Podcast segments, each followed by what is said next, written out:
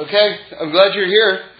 We're starting uh, Parshas Breshis, which is the the beginning of the Torah, and uh, this is always like a big a big event during the year because uh, you can balance you can balance the entire Torah on the word Breshis, meaning with beginnings, and then you can balance the word Breshis on the Beis of Breshis, on the first letter of the word Breshis.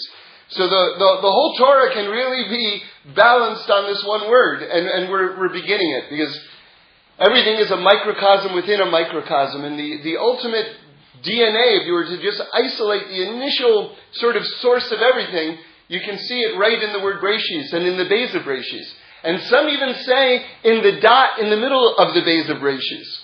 So, but I haven't got any more information about that. Um, but anyway, so I just wanted to tell you a story. There's a a, a, a Rav that, that, that davens with us on on uh, on Shabbos sometimes, and uh, he keeps himself sort of a little bit hidden and quiet. But anyway, we were about to make kiddush, uh, and the the kiddush got knocked over, and it, it spilled on the table. And I turned to him and I, I said um, that that it's a, a simon bracha, meaning to say, I, I had heard one time that if you spill wine uh, or grape juice, it's you know in terms of uh, Jewish philosophy, grape juice and wine is the same thing. Um, that it's uh, that it's a sign of blessing. And he sort of gave me a quizzical look, and then I felt a little bit sort of like embarrassed, and I said to him, "I that's just what I heard. I, I don't have a source for it." And then. N- n- like, no sooner did I finish saying the word that, I don't have a source for that, that he said, it's a Gemara in Eruvin. and I was stunned, A, to be validated, you know, that actually what I had said was, was legitimate, you know, I was happy about that. But two, that he had the exact source instantaneously. You know, I don't know if you ever notice, um, if you Google something, right in the upper, usually you're just looking at the links, but in the upper right hand corner of the screen, it tells you how long it took. You know, it sort of shows off tells you how long it took to give you the answer. And it's usually like some denomination of less than a second, you know? So, so that's, that's what this was. And, and the reason, and then by the way, then I, I asked him more. I said, why is it a sign of blessing? And can you find it for me? And then later on, he showed it to me. It's, uh, it's on page Samech Hey, Amud Aleph, if you want to look it up, 65a. And it gives a, an explanation of, of why that's the case and everything like this. So, but there's a reason why uh, I want to tell you this, which is, you know, it's very important when you when you when you begin learning Torah and and and you, and you take it seriously to always reference your sources. And the reason why it's important to reference your sources is a so that people should, should should see that they're credible and everything like that, but also who the source is and what the source is. And this is really the point that I want to make because this tells you, gives you a, a, sense of what Torah is and what Torah study is. You see, it's not just an academic pursuit. The, the greater the source, the more holy and the more, it's beyond the word um, legitimate, the, the truer the teaching. The greater the source, the truer the teaching. And the more you can rely on. Now, I still haven't made the point. Why do you need to know who said it? And, and, and why is there this correlation between, between who said it and, and how seriously to take the teaching? And the reason is because of the life that that person led. Because if that person really led a holy life, then you know that they were in, they were in touch with a level of inspiration and purity which emanated from really the highest levels of heaven. And so, so there's this correlation, and this is really the point, between the life one leads and the, and, and, and the holiness, the, the, the purity of the life one leads, and and the truth of their understanding of the Torah. as opposed to, as opposed to one's level of genius perhaps, and what they have to say about the Torah. In other words, you can have someone who could be, whose IQ could be off the charts. And yet, if they're not leading a, an elevated, very refined life as a source of Torah information, it's not considered a credible source, really. And that's, that's really, that, that's, that's dramatic. That's dramatic. Because, you see, we make a mistake. Now, I'm going to tell you a story. I've told it a hundred times, but I'm going to tell you again. So, I, I went to this, this program, just the, the beginning of it. I, I, wasn't in Israel long enough to do the whole thing. It was called Isralight. And it was led by um, a Rabbi David Aaron. And as an, as an introductory class, uh, because it's very sort of philosophically oriented, whatever level you're on, you can, you can get something out of it. But as an introduction, it's, it's fantastic. And they do programs during the year, and I, I highly, highly recommend them. It's Isra-Light. I-S-R-A-L-I-G-H-T. Bless you. Um, if you do Israelite, it, you'll get a Christian missionary uh, place. So that's why I'm spelling it for you. I-S-R-A-L-I-G-H-T. So, um, so I go the first day. It's in the old city in Jerusalem, and someone raises. He says he starts off the first class. He says, "What's the Torah?" And someone raises their hand and says, "A book of history." He says, "Very good," and he writes down on the blackboard, "A book of history." And then someone else raises their hand. He says, "Go ahead," and they say, "A book of laws." He says, "Great," and he writes down a book of laws. And then I raised my hand. He says, "Go ahead," and I said, "It's the infinite compressed into the finite." And he said, okay, let's hold off on that for a moment, right? So it's sort of like, that was like a little bit more advanced than he was ready to get into at that moment. But the point is, the point is that the Torah is absolutely endless. It's actually infinite. And one of the things that we're celebrating, I heard in the name of Rabbi Nachman, one of the things that we're celebrating with Parshas Breshis is that the Torah itself is new. That, that what we're about to sort of like replunge into is a brand new Torah. It's the same Torah, but it's brand new. Because there's a new light in the world. A new light entered into the world on Rosh Hashanah. And that completely colors how we're going to understand the Torah. And, and also, we're different. We're new beings now. So, so you've got this interaction between a new Torah and new beings. And it's like, I always sort of flash on the imagery of a kaleidoscope. It's sort of like whatever the Torah was a moment ago, now we've turned and it's turned. So it's sort of like viewing the kaleidoscope of the Torah, which is now new, through the prism of yourself, which is also turned. So it's a, it's a vision of newness through the lens of newness, if you will.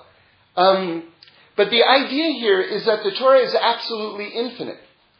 And we make a mistake, and here's the mistake that many people make.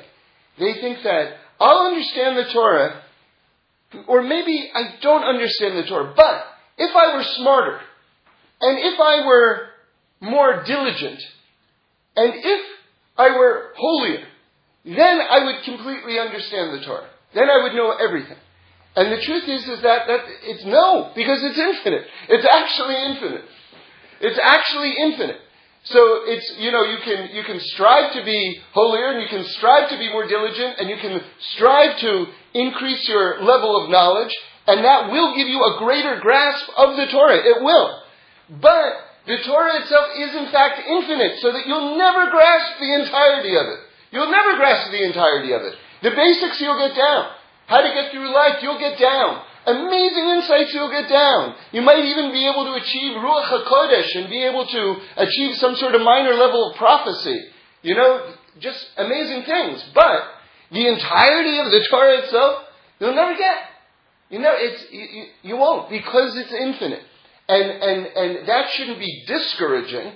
Like, oh, I'm never going to get the entirety of the thing anyway. It's sort of like, no. You mean that's what I'm involved in? I'm interacting with the infinite I'm interacting with the will of God, with the mind of God, so to speak. Like that's the, that's the most exciting thing in the world. So, so let's uh, let's get into. You know, I, I I met someone one time, and uh, this person was very ambitious. And very ambitious in the sort of like the, um, the here and now sense, you know, in the, in, in, the, in the business world sense. And I remember I had, was pretty new to this path, but was on it anyway. And we were kind of just talking. And um, she she had gone to I think uh, there's just this like super top MBA program and was you know really getting ready to kind of try to conquer the business world, but hadn't you know that that was her focus, and it just seemed to me that that the canvas of Torah, like this the, the, the, our frame of reference, it's like okay, so, so maybe you get to be vice president of Intel, right? Or you're like, you know, learning Torah from God Himself in the highest spheres of heaven. It's like, you know, like maybe a. It just it just seems to me that if someone truly wants to be ambitious, you know, and I'm not knocking ambition. I'm just trying to, I'm just trying to widen the scope of, of what it means to be truly ambitious. Why would you want to stop at this life or this world? Like if you want to, if you want to conquer, you know, so to speak, or achieve, why not conquer this world and the next world? Why not, why not conquer mortality itself?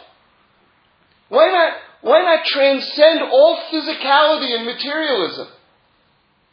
And there's no contradiction in terms of leading an, an, an, exceptionally accomplished life in this realm while you're doing it.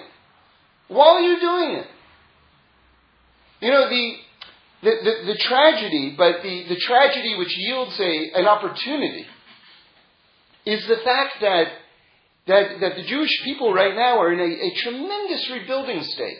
We have not nearly recovered from what the Holocaust did. You know, the, the, the levels of learning. Do you know, I heard from Reb Shlomo, and this is a thousand percent true. The levels of learning in, in Poland that were going on, do you have any concept of what it was going on in, in, in say, the 1930s, for instance, or the 1920s? And, and just to give you one, one example, you had people, you had like, um, uh, like um, like factories, I guess it'd be. And you'd have lines and lines of, of, of, of, of workstations. And there would be men sitting by sewing machines making, making clothing, right? And they'd be doing that all day.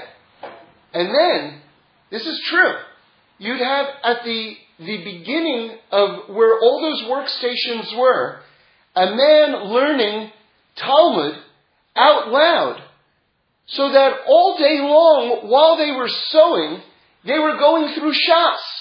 They were going through the entire Talmud. These were men who made their living as seamstresses, tailors. You had the exact same thing going on with shoemakers.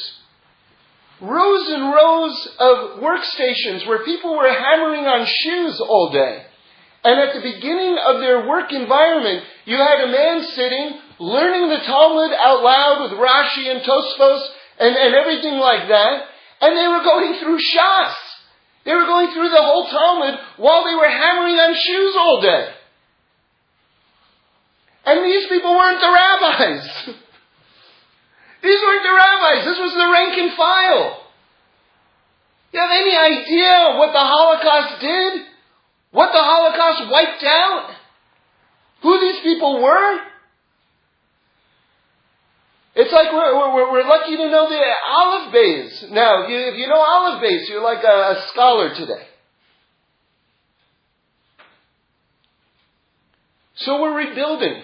But you know, that's, that's, that's, that's the. And then if you look at the state of Israel, what's going on with that? It's, it's like, it's, it's mind boggling. In like 60 years approximately, what Israel has, has done. How basically they're the, the, the leaders of, of just about the leaders of high tech in the world. It's just, it's, it's extraordinary. It's extraordinary. Out of the ashes. The opportunity that, that, that, that's born from this crisis for, for, for all of us is that anything that you do is going to be a significant accomplishment. Any, anything that you do, literally anything that you do, is going to be a major addition to our people and to the world. Anything. I, I mean, that's the tragedy. It's, it's, it's almost comical. It's almost comical that, that I really mean anything. You know, if you just imagine, any of you who know um, football, American football, you know what it's like if you have the football and there's no guards in front of you, right? Like that's like the most exciting moment if you're a football fan is when when the when the, the player has a football and he's running and there's no one in front of him. That it doesn't happen too often. That's like wow, and you just like man, you just book, and every you know every step that you're running, you're closer to the to the goal line. But that's, that is the climate, spiritually speaking, for us right now. Each one of us has the football and there's no one guarding. And it's like you can just run, whatever you do. That's like, okay, yeah, yeah, yeah, yeah, yeah. So, so I want to get back to Bereshis. And, um, and, and I'm saying all this hopefully just that, you know, it's sort of like the, the way the way I, I, I think of it sometimes, have you ever have you ever been to say a sporting event or say a concert or something like this, and you um and and the concert ends, and then you look for your car, you get in your car, and it's sometimes another forty minutes before you can actually get out onto the freeway or the road because everything is just like. Did you ever hear the um the expression bummer to bummer? right? Everything is like everything's bumper to bumper. It's like no one's moving, right? So, and then sometimes you can't even find your car, right? So that that adds that adds another who knows how long to your to your thing. So to me, that's this this point in the year. It's sort of like, all right, we just went through the holidays. It's like the concert's over, so to speak. It's like Parshas Bereshis. We're reading about the beginning right now. It's sort of like now time to implement all your resolves. Now just go team, just run, do, do, achieve, score. And it's sort of like there are people who are just saying, now, was I in section C or section D? and they're going to be wandering around for the next three, four, five months in the year. You know, and then sort of like, well, maybe, it's, oh, was I supposed to take a left over there? It's like now, now is the time to do. That's the point. That's the point. Okay. Um, so, so Bereshis. So let me just begin with a teaching that, that, that came to me over Shabbos. I was kind of happy about this, so I want to share it with you. Okay. So, so Bereshis, Bereshis has a large letter Beis. The first letter of the Torah is a, is a, is a large letter Beis. And I was, feel so privileged to, to have learned this um, piece of Torah from Rabbi Wolfson in the name of the Chasam Sofer.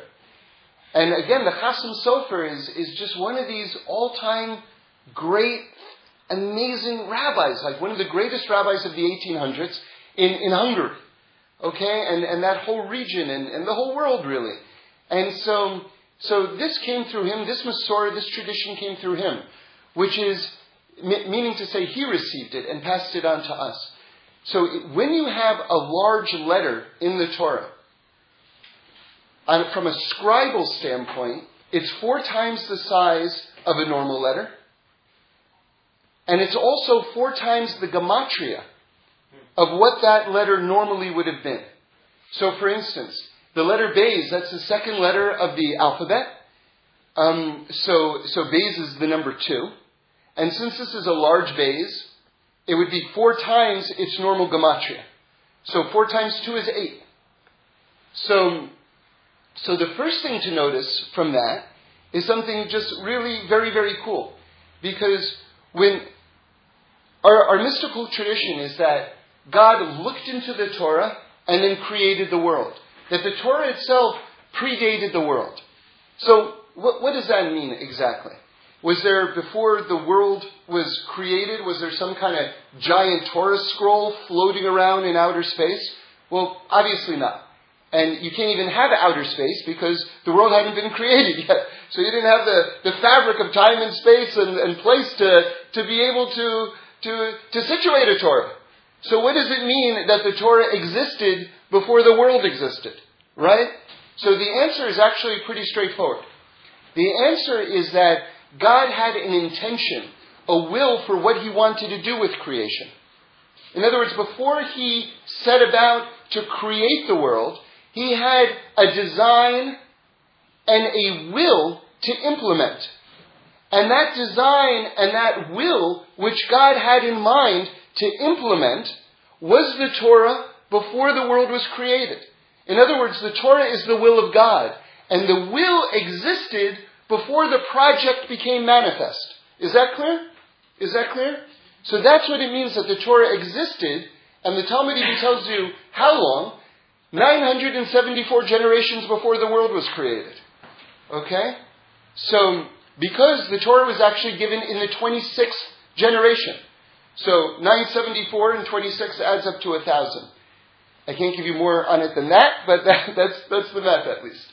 Um, so God's will for the world existed in the form of the Torah. That's what we say when we mean that the Torah was created or existed before the world existed. So now let's return back to the Beis of Reshis. So when you look at the Torah, that's a blueprint for the will for the world. Now let me make an important distinction, and then we're going to get back to the, the large Beis of Reshis in a moment. Don't make this mistake. Because this is actually, what I'm about to tell you is actually a heretical belief. This is heresy, what I'm about to tell you. Okay? So don't think this. Don't think, because a, a, a lot of times we talk about how God saturates the entire world. That's true. God saturates all of existence. But don't make this mistake. Don't say that God equals the world and the world equals God. That, believe it or not, is a different religion. Okay? God fills the entire world and then exists dimensions and dimensions beyond the world. Okay? That's, that's the Jewish thought process, okay? That's the Jewish belief. In fact, I don't even know if we can say dimensions beyond the world because a dimension already has some sort of parameter around it. He's beyond that even. Like, for instance, just to, to, to, to be a little bit more precise, when we talk about God being eternal, when we talk about eternity, right? God is above eternity, meaning to say eternity is the endless unfolding of time. But time itself has parameters around it. So God can't be eternal because that means that God exists within the confines of time. God transcends time. So when we talk about eternity in the Torah sense, we're talking about beyond time. Okay? So again, God fills this world, but exists beyond this world. Okay. Now, the reason why I'm taking pains to specify that is because of the Beis of Breshis. Because what you see, what you see with the letter Beis is two thoughts simultaneously being communicated, which is really elegant and, and exciting, I think. The first thought is that the letter Beis, as we learned, from this tradition from the Chasam Sofer is the number eight, right? Eight stands for what we say, what we call lamala minateva, meaning to say trans, transcending nature. We know that the order of this world is seven, like seven days of the week. Eight represents the miraculous level, that which is beyond nature's parameters, the supernatural, if you will. That's the number eight. And in fact, just an interesting little twist, I don't know that this has a Torah basis to it, by the way, but just an interesting thing. The mathematical symbol for infinity is actually the number eight on its side. So it just shows you that somehow this consciousness of the number eight, whether, whether intentionally or unintentionally, sort of like, sort of seeped through the minds and consciousness of, of the whole world. Okay? But anyway, so what we see is with, with, with the large Beis that the first number of the Torah is eight, meaning to say that which is beyond nature, the supernatural, right? The infinite, if you will. So God is introducing our, uh, us to the, to the infinite nature of Himself in a way, right? But at the same time, Bays is the number two. And this is the blueprint for this reality, this dimension that we inhabit. And as such, when you look at the Bays as the number two, what you have set against the infinite canvas, simultaneously, what you have is this very limited sphere of duality. Because Bays is on the one hand number eight, which is infinite. At the same time, strictly speaking, Bays is number two, which stands for the duality which exists in this world and the contours of this dimension. Meaning to say, good and evil, the spiritual and the material, heaven and earth, this world and the next, male and female. Right? All of these things sort of like define this world, life and death. All of these things are the most sort of like concrete um, distinctions that define the human condition. And so, so, so just to recap, just so that we're communicating, what you have in the first letter of the Torah is this amazingly detailed description of reality. You have the infinite canvas that the world is laid out against in terms of the large Beis, the number eight, the infinite canvas, and then simultaneously you have this notion of duality and the contours of the parameters of this dimension that we live in. Both being communicated simultaneously. Does everyone follow that? Yeah. It's amazing. It's amazing. All, all with one letter. All with one letter. We haven't even gotten to Reshis yet. We're just at the first letter of the Torah. This is what I'm you. When I say, when I tell you that the Torah is the infinite compressed into the finite, you can't even imagine how many levels are existing in the Torah. It's phenomenal. It's not a human work. It's not a book. Don't think the Torah is a book. It's not a book. It's the fabric of reality itself. So now I want to go into another teaching about Bereshis. Now this one is, this one came to me over Shabbos, so, so that's the source. So, so now listen. When we say, when we say Shema Yisrael, we cover our eyes, right? We go like this, we put our hand over our, our, eyes, and we say, and we declare the oneness of God. Now, why, why are we covering our eyes? Why are we closing our eyes? And I heard Rabbi Blech explain it in the following way that basically, we're, we're, we're, we're, we're, we're shielding ourselves or cutting, cutting off, if you will, or, or blinding ourselves to the superficial veil of reality, which is what our eyes receive, and which speaks of multiplicity. Meaning to say, when we look with our eyes at the world, it seems like there are many powers and many, many forces, right? But when we close our eyes, we're able to go deeper and behind the initial visualization of the world, and we're able to tap into that which informs all of creation, the oneness of God. So do you hear? So we shut our eyes to the superficial appearance of reality, where it looks like there are many powers and many forces, and we tap into the oneness that informs all of creation. That's why we close our eyes when we declare the oneness of God, which is what Shema Yisrael is, the oneness of God, okay? Okay. So that means behind everything in creation is really the oneness of God, right? Now, with that in mind, let's look at the word Bereshis. This is the idea that came to me. So, again, let's add up the gematria of the word Bereshis with the tradition from the Chasam Sofer that, that, the, that the first letter Beis stands for eight, right? Is the number eight. So if you add it up with, with Beis as the number eight, it comes to 919. Okay? So now there's a form of gematria called Mispar Katan, where you continue to drill down, so to speak, and keep on adding the numbers until one digit is left. Okay? So let's make a column of numbers. 919. So let's add 9, 1, and 9. Okay? So 9 and 1 is 10, and 9 is 19. Okay, so now we have a new number, 19. So now let's add those digits. We'll make a column, we'll put 1 and 9. 1 and 9 is 10. Okay, now let's continue to drill down. 1 plus 0 is 1. So we see the gematria of Breshis is the number 1.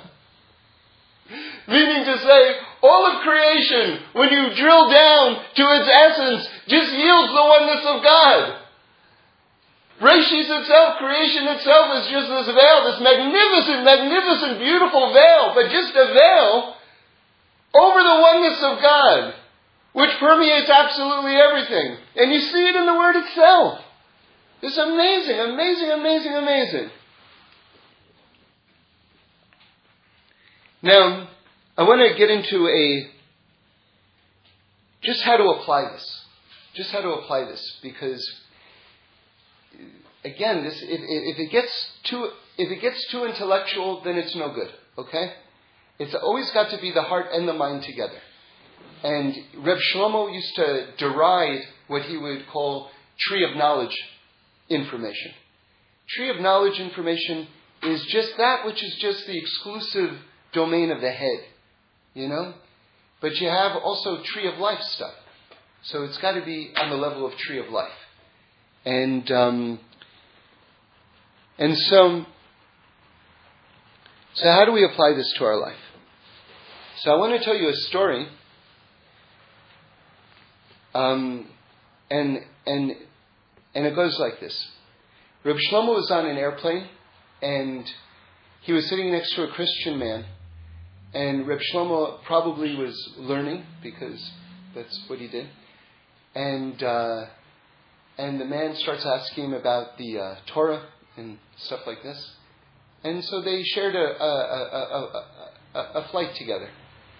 And Reb Shlomo told him, I guess they were at the beginning, or he asked about it, that the word Breshis, which is famously translated as in the beginning, according to Rabbi Shimon Bar Yochai, actually means with beginnings. Be reshis means with beginnings. And so, so Reb Shlomo told this man that God created the world out of beginnings, meaning to say the fabric of existence itself is beginnings. That the in other words, that's that's not just a platitude like positive thinking, like everything like this. No, this is actually the reality uh, uh, of existence that the world itself is actually made out of beginnings. Every moment is an actual beginning. This is, this is an amazing thing. This is what the word Breshis that God is coming to teach us from the very opening of our lives. If you want to understand this world, if you want to understand your own life, you must understand that the world is literally made out of beginnings. Anyway, a period of time passed, I don't know how long, but this man suffered a, a big downturn in his business and his life, and he decided that he was going to kill himself. And um, he was in his office, and he locked his door, and he took out a gun, and now he had sort of a, a, a peculiar peculiar question that he asked himself, which is, what do you do before you kill yourself? Like, I have a few moments, I guess. So, what do I do in the time before I kill myself? So he decided that he was going to open a Bible. He had a Bible in his uh, office, and he decided that he was going to open it. And he turns to the first page, and it says, In the beginning. And he remembers the conversation that he had with Reb Shlomo on the airplane that said, No, the whole world is made out of beginnings. And then he thought to himself, Well, if the world's made out of beginnings, why don't I begin again right now? And he put the gun away. And this man contacted Reb Shlomo, and this man started a spiritual community, invited Reb Shlomo. Reb Shlomo visited it, and he told he told Reb Shlomo this story. And then I heard it from Reb Shlomo directly. And and so I want to just build on this some more. I I I I did really well in algebra. I, I went to this school called Bronx Science, which was kind of like this specialized school for like math and science. And um, and I did so well at algebra that it actually ruined my math career. because they put they put me in double honors geometry, which was like the top class with all these you know future like MIT professors, and I was the bottom student in the entire class, and I, I never I never opened another math book again. I was definitely out of my league, you know. I mean, these people were naturally gifted mathematic students, and anyway, I, I was not in their company. But but anyway, it was interesting to watch them uh, be really good at what they do. but I, I bring this up because I did learn one thing in this class that I still remember, which is that a solid line, if you draw a line, if you draw a line, it looks like a solid thing. And in fact, it's not a solid thing. That a line is actually composed of an infinite number of discrete dots. Points, yeah an infinite number of discrete points. But it appears to be a solid structure, which is a line. But that's not the case. That's not the case. And so that always made a big impression on me. And as I learned more about Torah and I learned more about Breshis, this, this, this mathematical fact came to me again and again, and I realized that there's a very, very deep teaching in it, which is the following. So often we view our lives as we're stuck in a particular path. Like I'm, I'm stuck. And this can be on a, on a larger level in terms of the way we're living our lives, or this can be just something in the moment. So let me give you a very particular example. Imagine I'm dieting, and I'm, my willpower is really weak right now. And now I'm walking toward the freezer. And I go, oh, I can't believe it. I, I can't believe I'm going to, the, I can't, I'm like, oh, I'm moments away from, you know, chocolate chip cookie dough, right? It's like, but I don't even want it, right? But, but I already walked toward the freezer, right? So again, that perception is, now that I'm walking toward the freezer, that I exist within this solid line. That I'm locked into this path. Yet, if you understand that a line is actually composed of discrete points, and that each point is not connected to the one in front of it or the one behind it, then you realize that at any moment in your life you can pivot and go into another direction. That there's no, there's no such thing as being stuck. There's no such thing as being stuck. At any moment, at any time, you can pivot and you can go in any direction. Let me tell you this teaching in, a, in another way. Another way. Something that came to me one time. Which is a very, very interesting incident when the Jews are traveling through the desert. We've left Egypt, we're on our way to Israel, and remember, in terms of the desert experience, those 40 years in the desert, that's a microcosm of each one of our lives and also all of human history. And they say that we stopped 42 times, and those 42 stops each one of us in our own lives, the Baal Shem Tov says, has 42 stops. Many parallels. But the idea is our desert experience stands for exile and is a miniature of human history on the way to Israel, on the way to the ultimate redemption. So everything that happened in the desert has great relevance to us in the here and now. So at one point, God says to the Jewish people, we had now left Egypt. And this is before the Red Sea split. So it's in those first few days after we left Egypt. And we're heading, our backs are to Egypt. We're, we're, we're, we're, we're heading away from it, toward Mount Sinai. God all of a sudden gives a very perplexing command. He says, Turn around and walk back toward Egypt. Now, in terms of the actual uh, event itself, what was happening was that we were giving the appearance to Paro that we were actually lost in the desert, that we had lost our way. And that was to basically coax him to come and attack us. And that was just all the build up and the setup for them coming into the Red Sea and the entire army getting wiped out. Okay? But nonetheless, all of a sudden, Moses, from the Word of God, instructs us turn around and start walking back toward Egypt. And we did it. We started walking back. And then God told us to turn back around again. Now, from this, I want to learn out the following point, which is that there are, that on some level, on a deeper level, what our fathers and mothers at that point gave to us, you and me to this day, was the ability to turn back around. That, in other words, in our lives, there will be moments where we just give in and we give up and we decide to walk back toward Egypt. And what they did was they built into our spiritual DNA the ability to be heading back toward Egypt and then to turn around and to right our course and to save ourselves. And that's in every single one of us, which is that, that walk to the freezer moment, just to give you the, the, the, the, the simplest example, the ability to actually turn around and to participate in the reality of the world, which is that it's made out of beginnings, and to right our course and to reassert our will of what we think is right.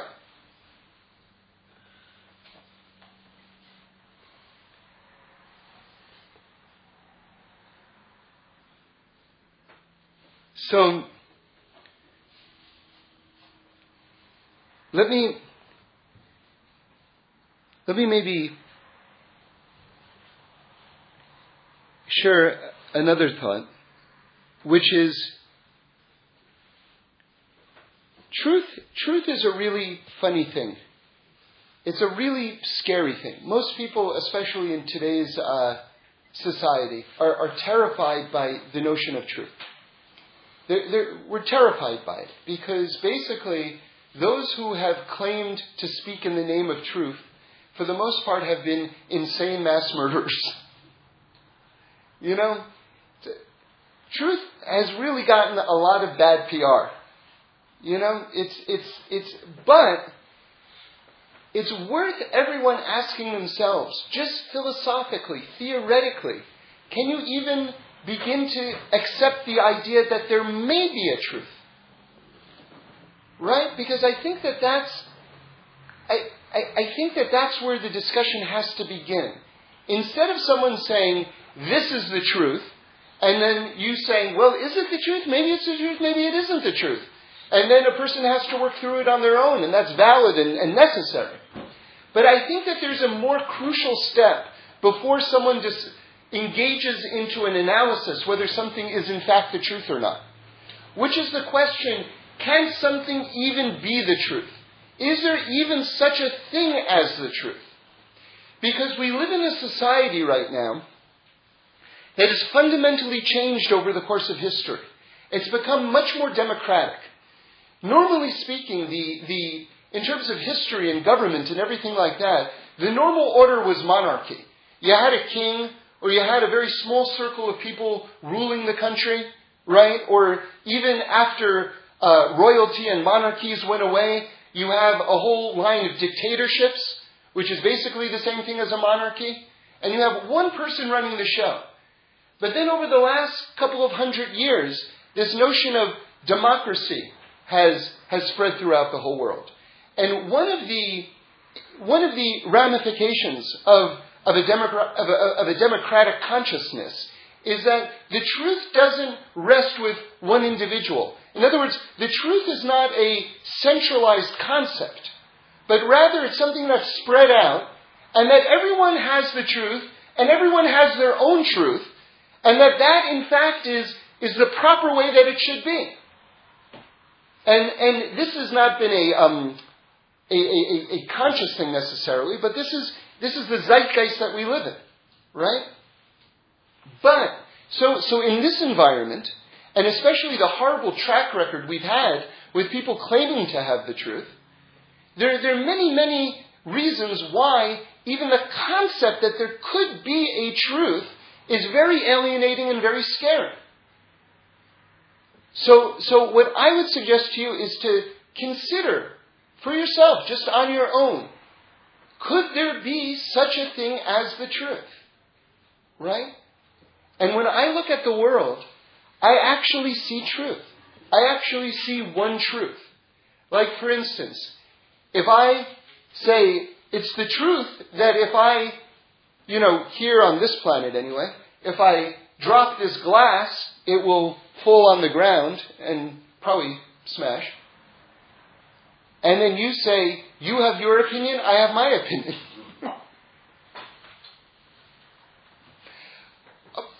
okay, okay, but if it happens a thousand out of a thousand times, or a million out of a million times, at a certain point you gotta say, you know something, there is a truth to the fact that if I drop this glass onto this marble floor from the third story of the building, it's going to fall and it's going to smash. So that seems to be, there seems to be a certain truth to that. Right? So, so when you look at reality itself, when you look at, at, at the heavenly spheres, and the, the, the exquisite choreography of the planets, the, the exactness of it. If you look at the composition of, of nitrogen to oxygen in air, which allows us to breathe, you know, I mean, if you just reversed it, say, okay, so look, maybe it's got to be 20, 72% of one and 21% of the other, so we'll switch it. We'll make it mostly, mostly one and not the other. Everyone would just choke on the spot. Everyone would suffocate on the spot. If you look at how detailed DNA is, right? I mean, so you say, so add some more X chromosomes, right? You'll be walking around with 10 feet.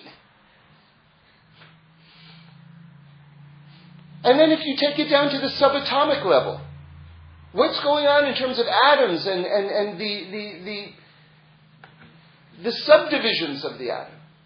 Everything in the world is exceedingly exact. There would appear to be a truth to the world in a very compelling way. There would appear to be that truth. And you say, well, no, but I want everything to be equal. I want everything to be equal and everyone to be right. That's what I want. But you know, and I don't know if this is going to mean anything to you.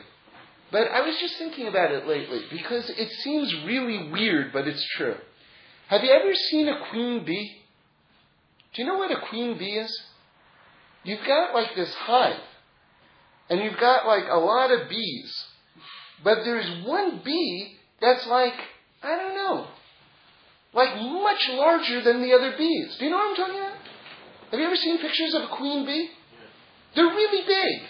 I don't know how big. I never saw one in person, but they look to be the size of a, a, a small fist, you know, or a baby's fist anyway. Or I don't know. I never saw one up close, but they're much larger than the other bees. It's just another type of bee. And you say, well, look, I've seen thousands of bees. How could there be another type of bee?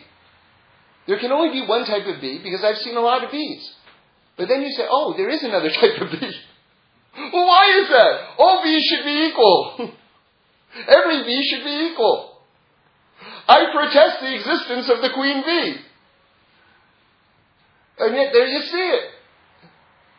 So it's not, reality itself doesn't always conform to our desire for what it should be. There are all these quirks and, and weird things built into reality. And so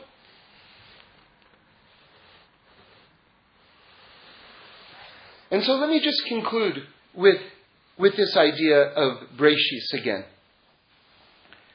It's a teaching that, that, that excites me and inspires me. So, you know, it says, the Medrash brings that God put his stamp of truth on, on reality. And as an illustration of that, they point out that the last three letters of the first three words of the Torah, Breshis bara Elohim, if you look at the last three letters of Breshis bara Elohim, that it's the last three letters spell out the word emes, which means truth. So God opens up the Torah with the word truth being hinted at. But you want to hear something weird? The word truth is spelled out of order. Breshis ends with tav, bara ends with aleph, and Elohim ends with mem. So Here's my question. If God really wanted to open up the, the world with the stamp of truth, why didn't He spell it in the right order? Especially since the sages make a big deal out of the fact that the word emes, aleph, mem, taf, is the first letter of the alphabet, the last letter of the alphabet, and the middle letter of the alphabet. Aleph is the first, mem is the middle, taf is the end. So that the word emes, if anything is true, it has to be true for all time. It has to scan the entire spectrum of truth in order for something to be true. And that's reflected in the spelling of the word itself. So why open the, word, the, the Torah with the word truth spelled out of order? Okay. So, so we say that there's going to be 7,000 years of existence. And we're just finishing up the 6,000th year. We're getting toward the very end of the 6,000th year.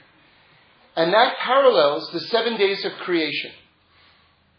And the 7,000th year, that, that, that year is called the Zman HaTikun, the, the time of fixing, the, the, the time when creation itself actually culminates and finishes. That we're actually in the process of the world still being created.